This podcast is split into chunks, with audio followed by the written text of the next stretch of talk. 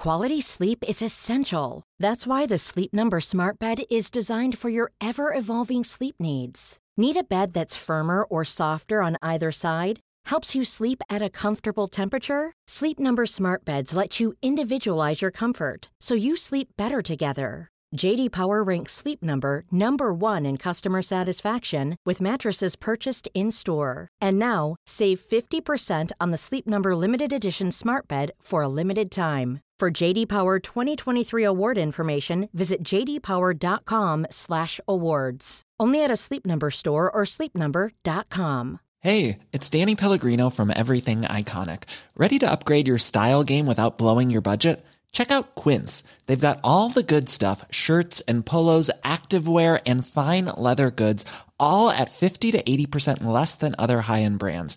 And the best part? They're all about safe, ethical and responsible manufacturing. Get that luxury vibe without the luxury price tag. Hit up quince.com slash upgrade for free shipping and 365 day returns on your next order. That's quince.com slash upgrade.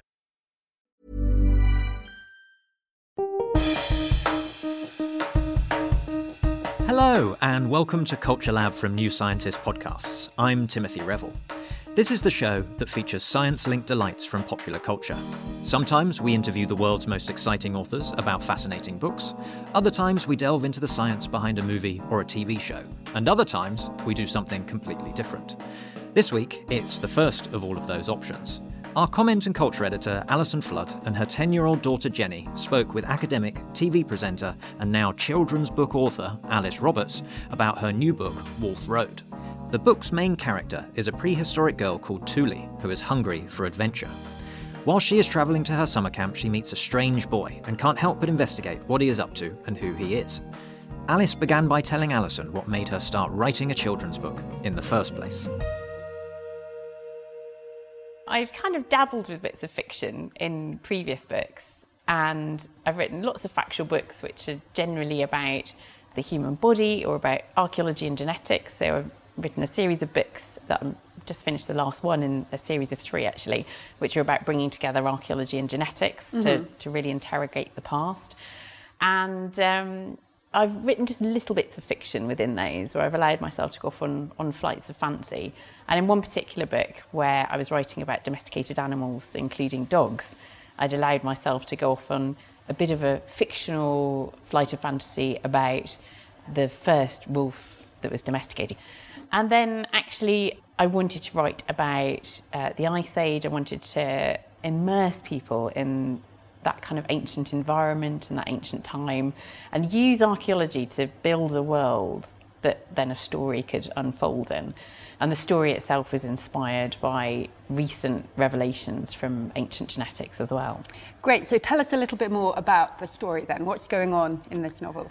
Who are we telling the story of? Uh, we're telling the story of a 12 year old girl called Tuuli, and she is at that stage in her life where she's very self assured, she's very competent, she's a very good hunter. So she lives in a, in a group of people in a small tribe. The rhythm of their life is that they are migrating every year along a river valley from inland where they, they live in cave shelters, um, rock shelters, and then they move down the river valley and they're, they're largely following this, this great herd of reindeer that kind of comes together and migrates in the spring.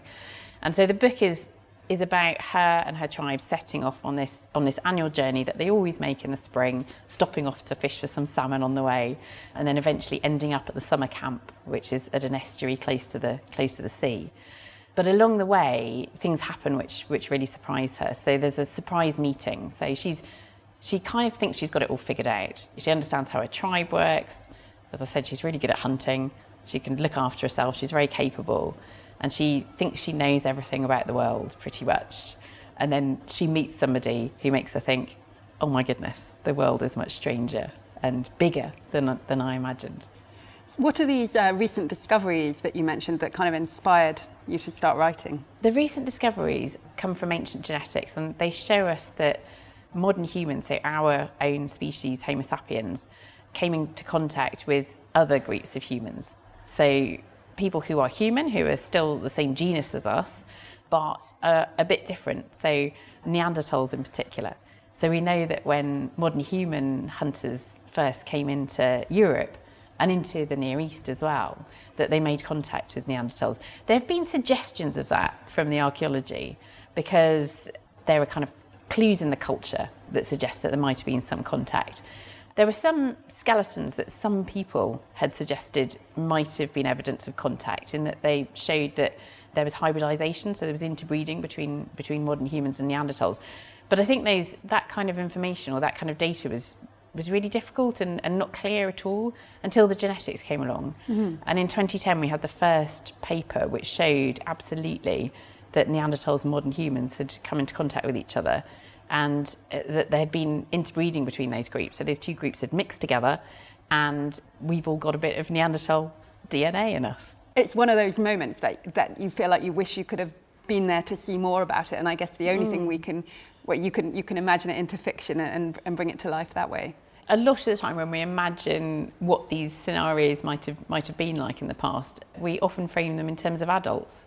And I thought, actually, I want it to be young people. I, w- I want the, that first contact between modern humans and Neanderthals to be to be through the eyes of young people. Mm. I think they'll react differently. The light was fading fast. Wolves howled again. She cowered a little at the noise, but it was some distance away. Making up her mind and bridging between the birch trunk and the cliff, so she's pushing herself, so she's safe. She lowered herself down beside the pup. Steadying herself with one hand gripping the birch tree, she let her bag slip off her shoulder and reached out towards the small wolf. It pulled its lips back, baring its sharp little teeth at her. And now it tried to move, flailing with its front paws, edging away, pulling a damaged back leg along behind it. Suddenly, Tuuli slipped. Her mouth and nose plunged into the snow. She lifted her head and gasped for air. But she was safe, still holding the birch with one hand. The pup twisted round towards her face, half buried in the snow. Tuuli closed her eyes, half expecting the snap of jaws and those pin sharp teeth to be buried in her cheek. Nothing happened. Then she tentatively opened her eyes and the pup's face was right there, not growling, not nipping, just looking at her. It seemed that they both exhaled at the same time. Their two puffs of breath mist mingling in the air. Hi, I'm Jenny and I'm 10 and I really like Wolf Road. I'm going to ask you some questions now about it. Thank you. I love Lupa. Do you think people really made pets out of wolf cubs? Is that how wolves became dogs? Well, so we know absolutely that dogs are from wolves. So we can tell that because of um, particularly genetics. And there's a lovely friend of mine called Pontus Skoglund who works at the Crick Institute here in London. And he's done some brilliant work. He and his team have done some brilliant work looking at the DNA of dogs and the DNA of wolves and DNA of ancient wolves as well. So they get DNA out of very, very ancient bones. And we're able to see from that, well, the DNA tells you how related things are. And what we're able to see from that is that dogs are very close relations of wolves. And they're such close relations that at some point back in the past, they had a common ancestor. Great, great, great, great, great, great, great, great, great, great, you know, going back. Yeah. Grandmother or grandfather. And it goes back 20 to 30,000 years ago. So we know that um, dogs came from wolves. So, yes, somehow, somehow, wolves must have ended up living with humans and becoming domesticated dogs. We think it happened several times, and it might have been different every time. So, you, you can think about the ways that might have happened. It might have been somebody like Tuuli finding a helpless wolf pup and looking after it and befriending it. Or it might have been that there are wolves that are coming in to scavenge in the camp. And so if there's, you know, if there's a bit of meat or food left out, they'll maybe creep in and come and eat a little bit. Mm. And then maybe they're maybe they're very friendly wolves and the and the people start to not just tolerate them but actually quite like them being around. Mm. So we think about lots of ways in which it happened. But what we know absolutely is that it did happen because our dogs are actually wolves. Yeah. They were wolves. How do you know about things like what people wore and how they made their houses? Wouldn't clothes and tents have rotted away by now? That's a great question. Yeah, so most of most things that are made out of organic materials, and, and that means kind of anything that's made out of cloth or leather or wood or grasses, most of that will have will have rotted away, and so we don't get it archaeologically. So archaeologically, we're just left with the hard things, which might be things made of stone, bone, antler, that kind of thing, shells. So we do have to do a bit of imagining. But if we have, for instance, a, a burial where somebody has been laid in the grave, and all that we've got then are the bones and then the hard objects that were buried with them, we might be able to see, for instance, that there's maybe a row of, of teeth that have been pierced to make them independence, and they're kind of sitting up around the neck. So you think, mm. okay, I haven't got the string that these were on, but that's clearly a necklace. Yeah. And the same with, um, you know, if there's lots of ivory beads in particular places, then maybe those were sewn onto clothes. Um, so we get clues like that, and sometimes there's sometimes there's really really kind of amazing clues, like there's a, there's a particular imprint of a bit of woven cloth. So I think I think in Tuuli's time, which is probably about thirty thousand years ago, people definitely had needles. So we know that there are bone needles. So we know that they're going to be sewing their clothes. So that gives you a big clue as to what those clothes might have been like. And also, there's probably some weaving as well. So we don't have any fabric, any woven fabric from that long ago. But there is this little imprint, which I think is from the Czech Republic. And it's from somebody who's knelt on a bit of mud, a bit of clay, and they were obviously wearing something which was woven cloth because you've got the imprint ah. of the woven cloth. So even though we don't have the woven cloth and that hasn't survived, we've got an imprint of it. And so we've got that amazing, I love that, that there's these little Yeah. clues that you can draw. At the end, it sets it up for a sequel. Is there going to be one? There definitely is. I'm writing it right now. yeah, yeah, it does set it up for a sequel. So yeah, it, it is. The journey continues, the adventure continues. Small details are big surfaces. Tight corners are odd shapes. Flat, rounded, textured, or tall. Whatever your next project, there's a spray paint pattern that's just right. Because Rust-Oleum Custom Spray 5 in 1 gives you control with five different spray patterns. So you can tackle nooks, crannies, edges, and curves without worrying about drips, runs, uneven coverage, or anything else. Custom Spray 5 in 1.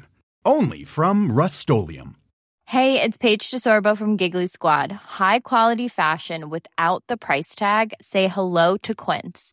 I'm snagging high-end essentials like cozy cashmere sweaters, sleek leather jackets, fine jewelry, and so much more. With Quince being 50 to 80% less than similar brands.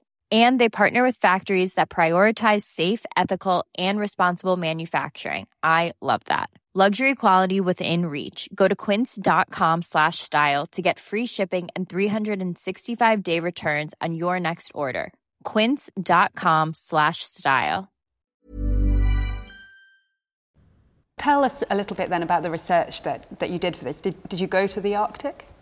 I have been to the Arctic mm. On a number of occasions and, and for quite long periods of time. So, so the research, I suppose, is, is based on you know archaeological objects, archaeological finds.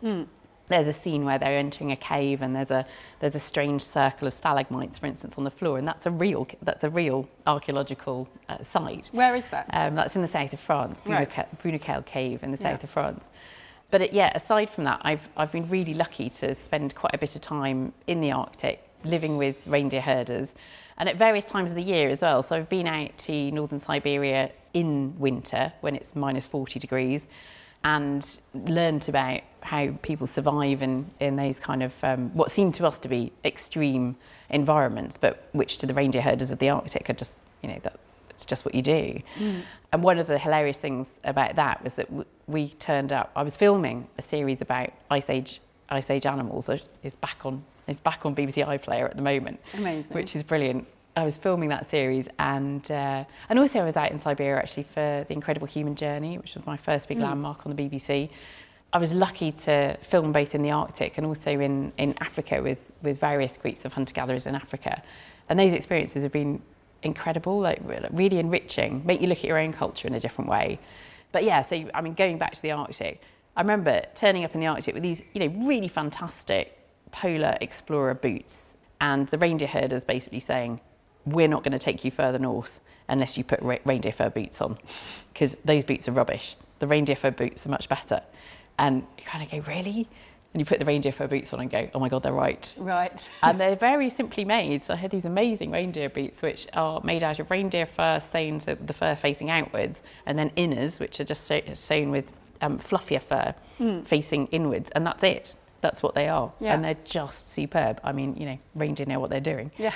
Um, so I was able to bring some of my own kind of personal experiences, mm. having having been to the Arctic, having spent time with um, Nenets people, Evenki people, and, and, bring that to bear as well on, mm. you know, try, trying to kind of recreate that ancient yeah. way of life. Yeah. yeah. How about the tools? One thing I really loved in the book is how your main character Tuuli, how her dad has a different perspective yeah. to, to, the other people in the tribe. Like he's he sees humans as different to animals. He wants to try and make the next better tool rather yeah. than keeping things the way that they always ha- have been. Yeah. yeah. tell us about the, the kind of the, the tools that, that, that have been found that I guess play play into. Yeah, the... yeah. So I, I think throughout human history, you and prehistory, you see innovations occurring, and of course we don't we're very unlikely archaeologically to pick up the first time that somebody's thought of a particular thing. By the time we start to see it archaeologically, it's probably an idea that's quite embedded. And there are some ideas that kind of come and go and you know might might disappear for a bit and then come back again. But for instance, he's experimenting with how to throw a spear further. And he's thinking about how he can do that and, and maybe something that lengthens his arm. So he comes up with this idea of a, of a dart thrower or a spear thrower. And we know that these were, you know, starting to be made in the Upper Paleolithic. And it would have been quite a, quite a big leap in terms of technology because you, you can throw, once you've extended your arm, it's a bit, if you haven't used a spear thrower, I think the easiest way to think about it is those ball chuckers that you can get for dogs. Mm-hmm. And how much further you can throw a ball with a ball chucker than you can just with your hand. Yeah. And it's a similar kind of thing. So the the speed and the and the distance is is transformative. So yeah, he's he's constantly going, how can I improve things? And then there's other men in the tribe who are going, just leave things as they are. You know, we've got this stuff, it works. And we, of course we see that today with modern technology as well. Yeah. There's always that kind of push pull between going, actually, you know, we think the technology's fine, we don't need to push it any further. And then other people going, let's innovate. Yeah, yeah, yeah we need the innovators, definitely. Mm. Do you think it's important for children to understand more about, about their past and, and where we came from? Yeah, I do. Um, and I suppose that's partly my motivation for writing the book. I would have said my main motivation is, is the story and thinking about being human that far back in the past. I think that sometimes we, I don't know, it seems, it seems so distant. Um, so I did want to bring that alive. But I think it's I think it's great to have that very deep perspective and to think about how climate has changed over time and how humans have responded to that. To think about the ways that humans have interacted with the natural world. And it puts I think it puts us in context in, in the modern day as well, you know, in our post industrial, very advanced technologically mm. societies. Mm. I think that we just assume that the way we're living is normal and we can see that people have lived and um, interacted with the natural world in a whole range of different ways. Yeah. From your perspective, what have your studies of past societies told you about modern society and how to solve its problems? I think a long view, looking back at the past, is really useful because it shows us a number of things. It shows us that humans have coped, for instance, with, with climate change in the past, but if you're looking at that carefully, you see that when the major climate transformations happened, humans were not living in the way that we live now. So they were not living in large settled communities. So our civilizations have grown up in a period of extremely stable climate. And although I think you, you can sometimes hear that rhetoric that, oh, well, climate has changed in the past and we'll be able to adapt to it. I think you could if you were small bands of hunter gatherers, but not if you're, you know, vast settled communities and cities. I also think that if you're talking about sustaining a, a large global population, it's going to be very difficult in the face of extreme changes in climate. Mm. So it's, it's important to have that long view. I think largely studying the past and, and looking at how humans have, have responded to big, big challenges gives me grounds for optimism. I think that it shows me that we are flexible and adaptable. We can develop technologies. I think the, I think the big issue is going to be how well we work together globally because we kind of have those capabilities, but we need to be able to tackle that on a global scale and we need to make sure that people aren't left behind. Mm. And I think that one of the things over the last few years, which has given me enormous grounds for hope, has been the scientific response to COVID. We saw an incredible response where it rose above national boundaries it became a, a truly kind of supranational response to, to this enormous challenge. And the way that scientists were sharing their data, sharing ideas, was just incredible. So Wolf Road is just out. What else are you up to at the moment, uh, research-wise or television-wise, writing-wise? What's next?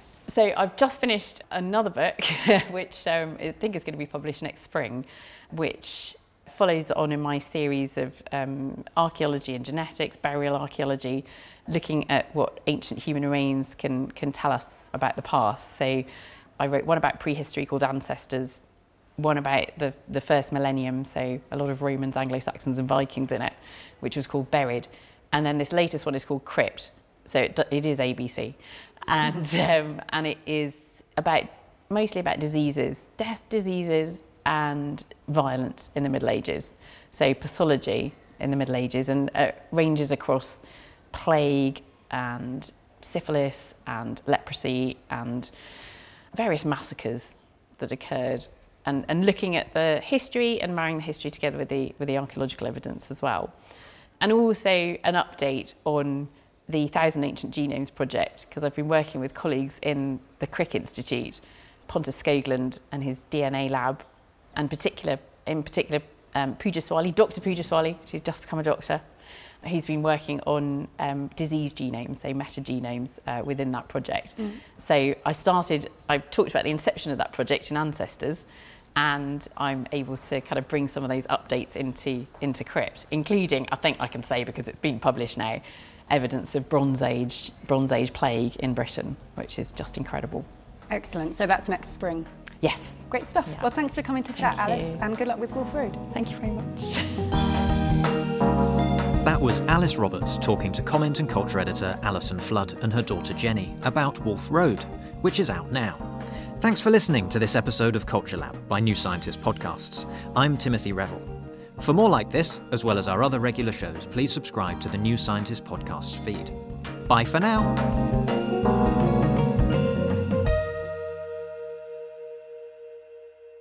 This podcast is produced by OG Podcasts. Find out more at ogpodcasts.co.uk.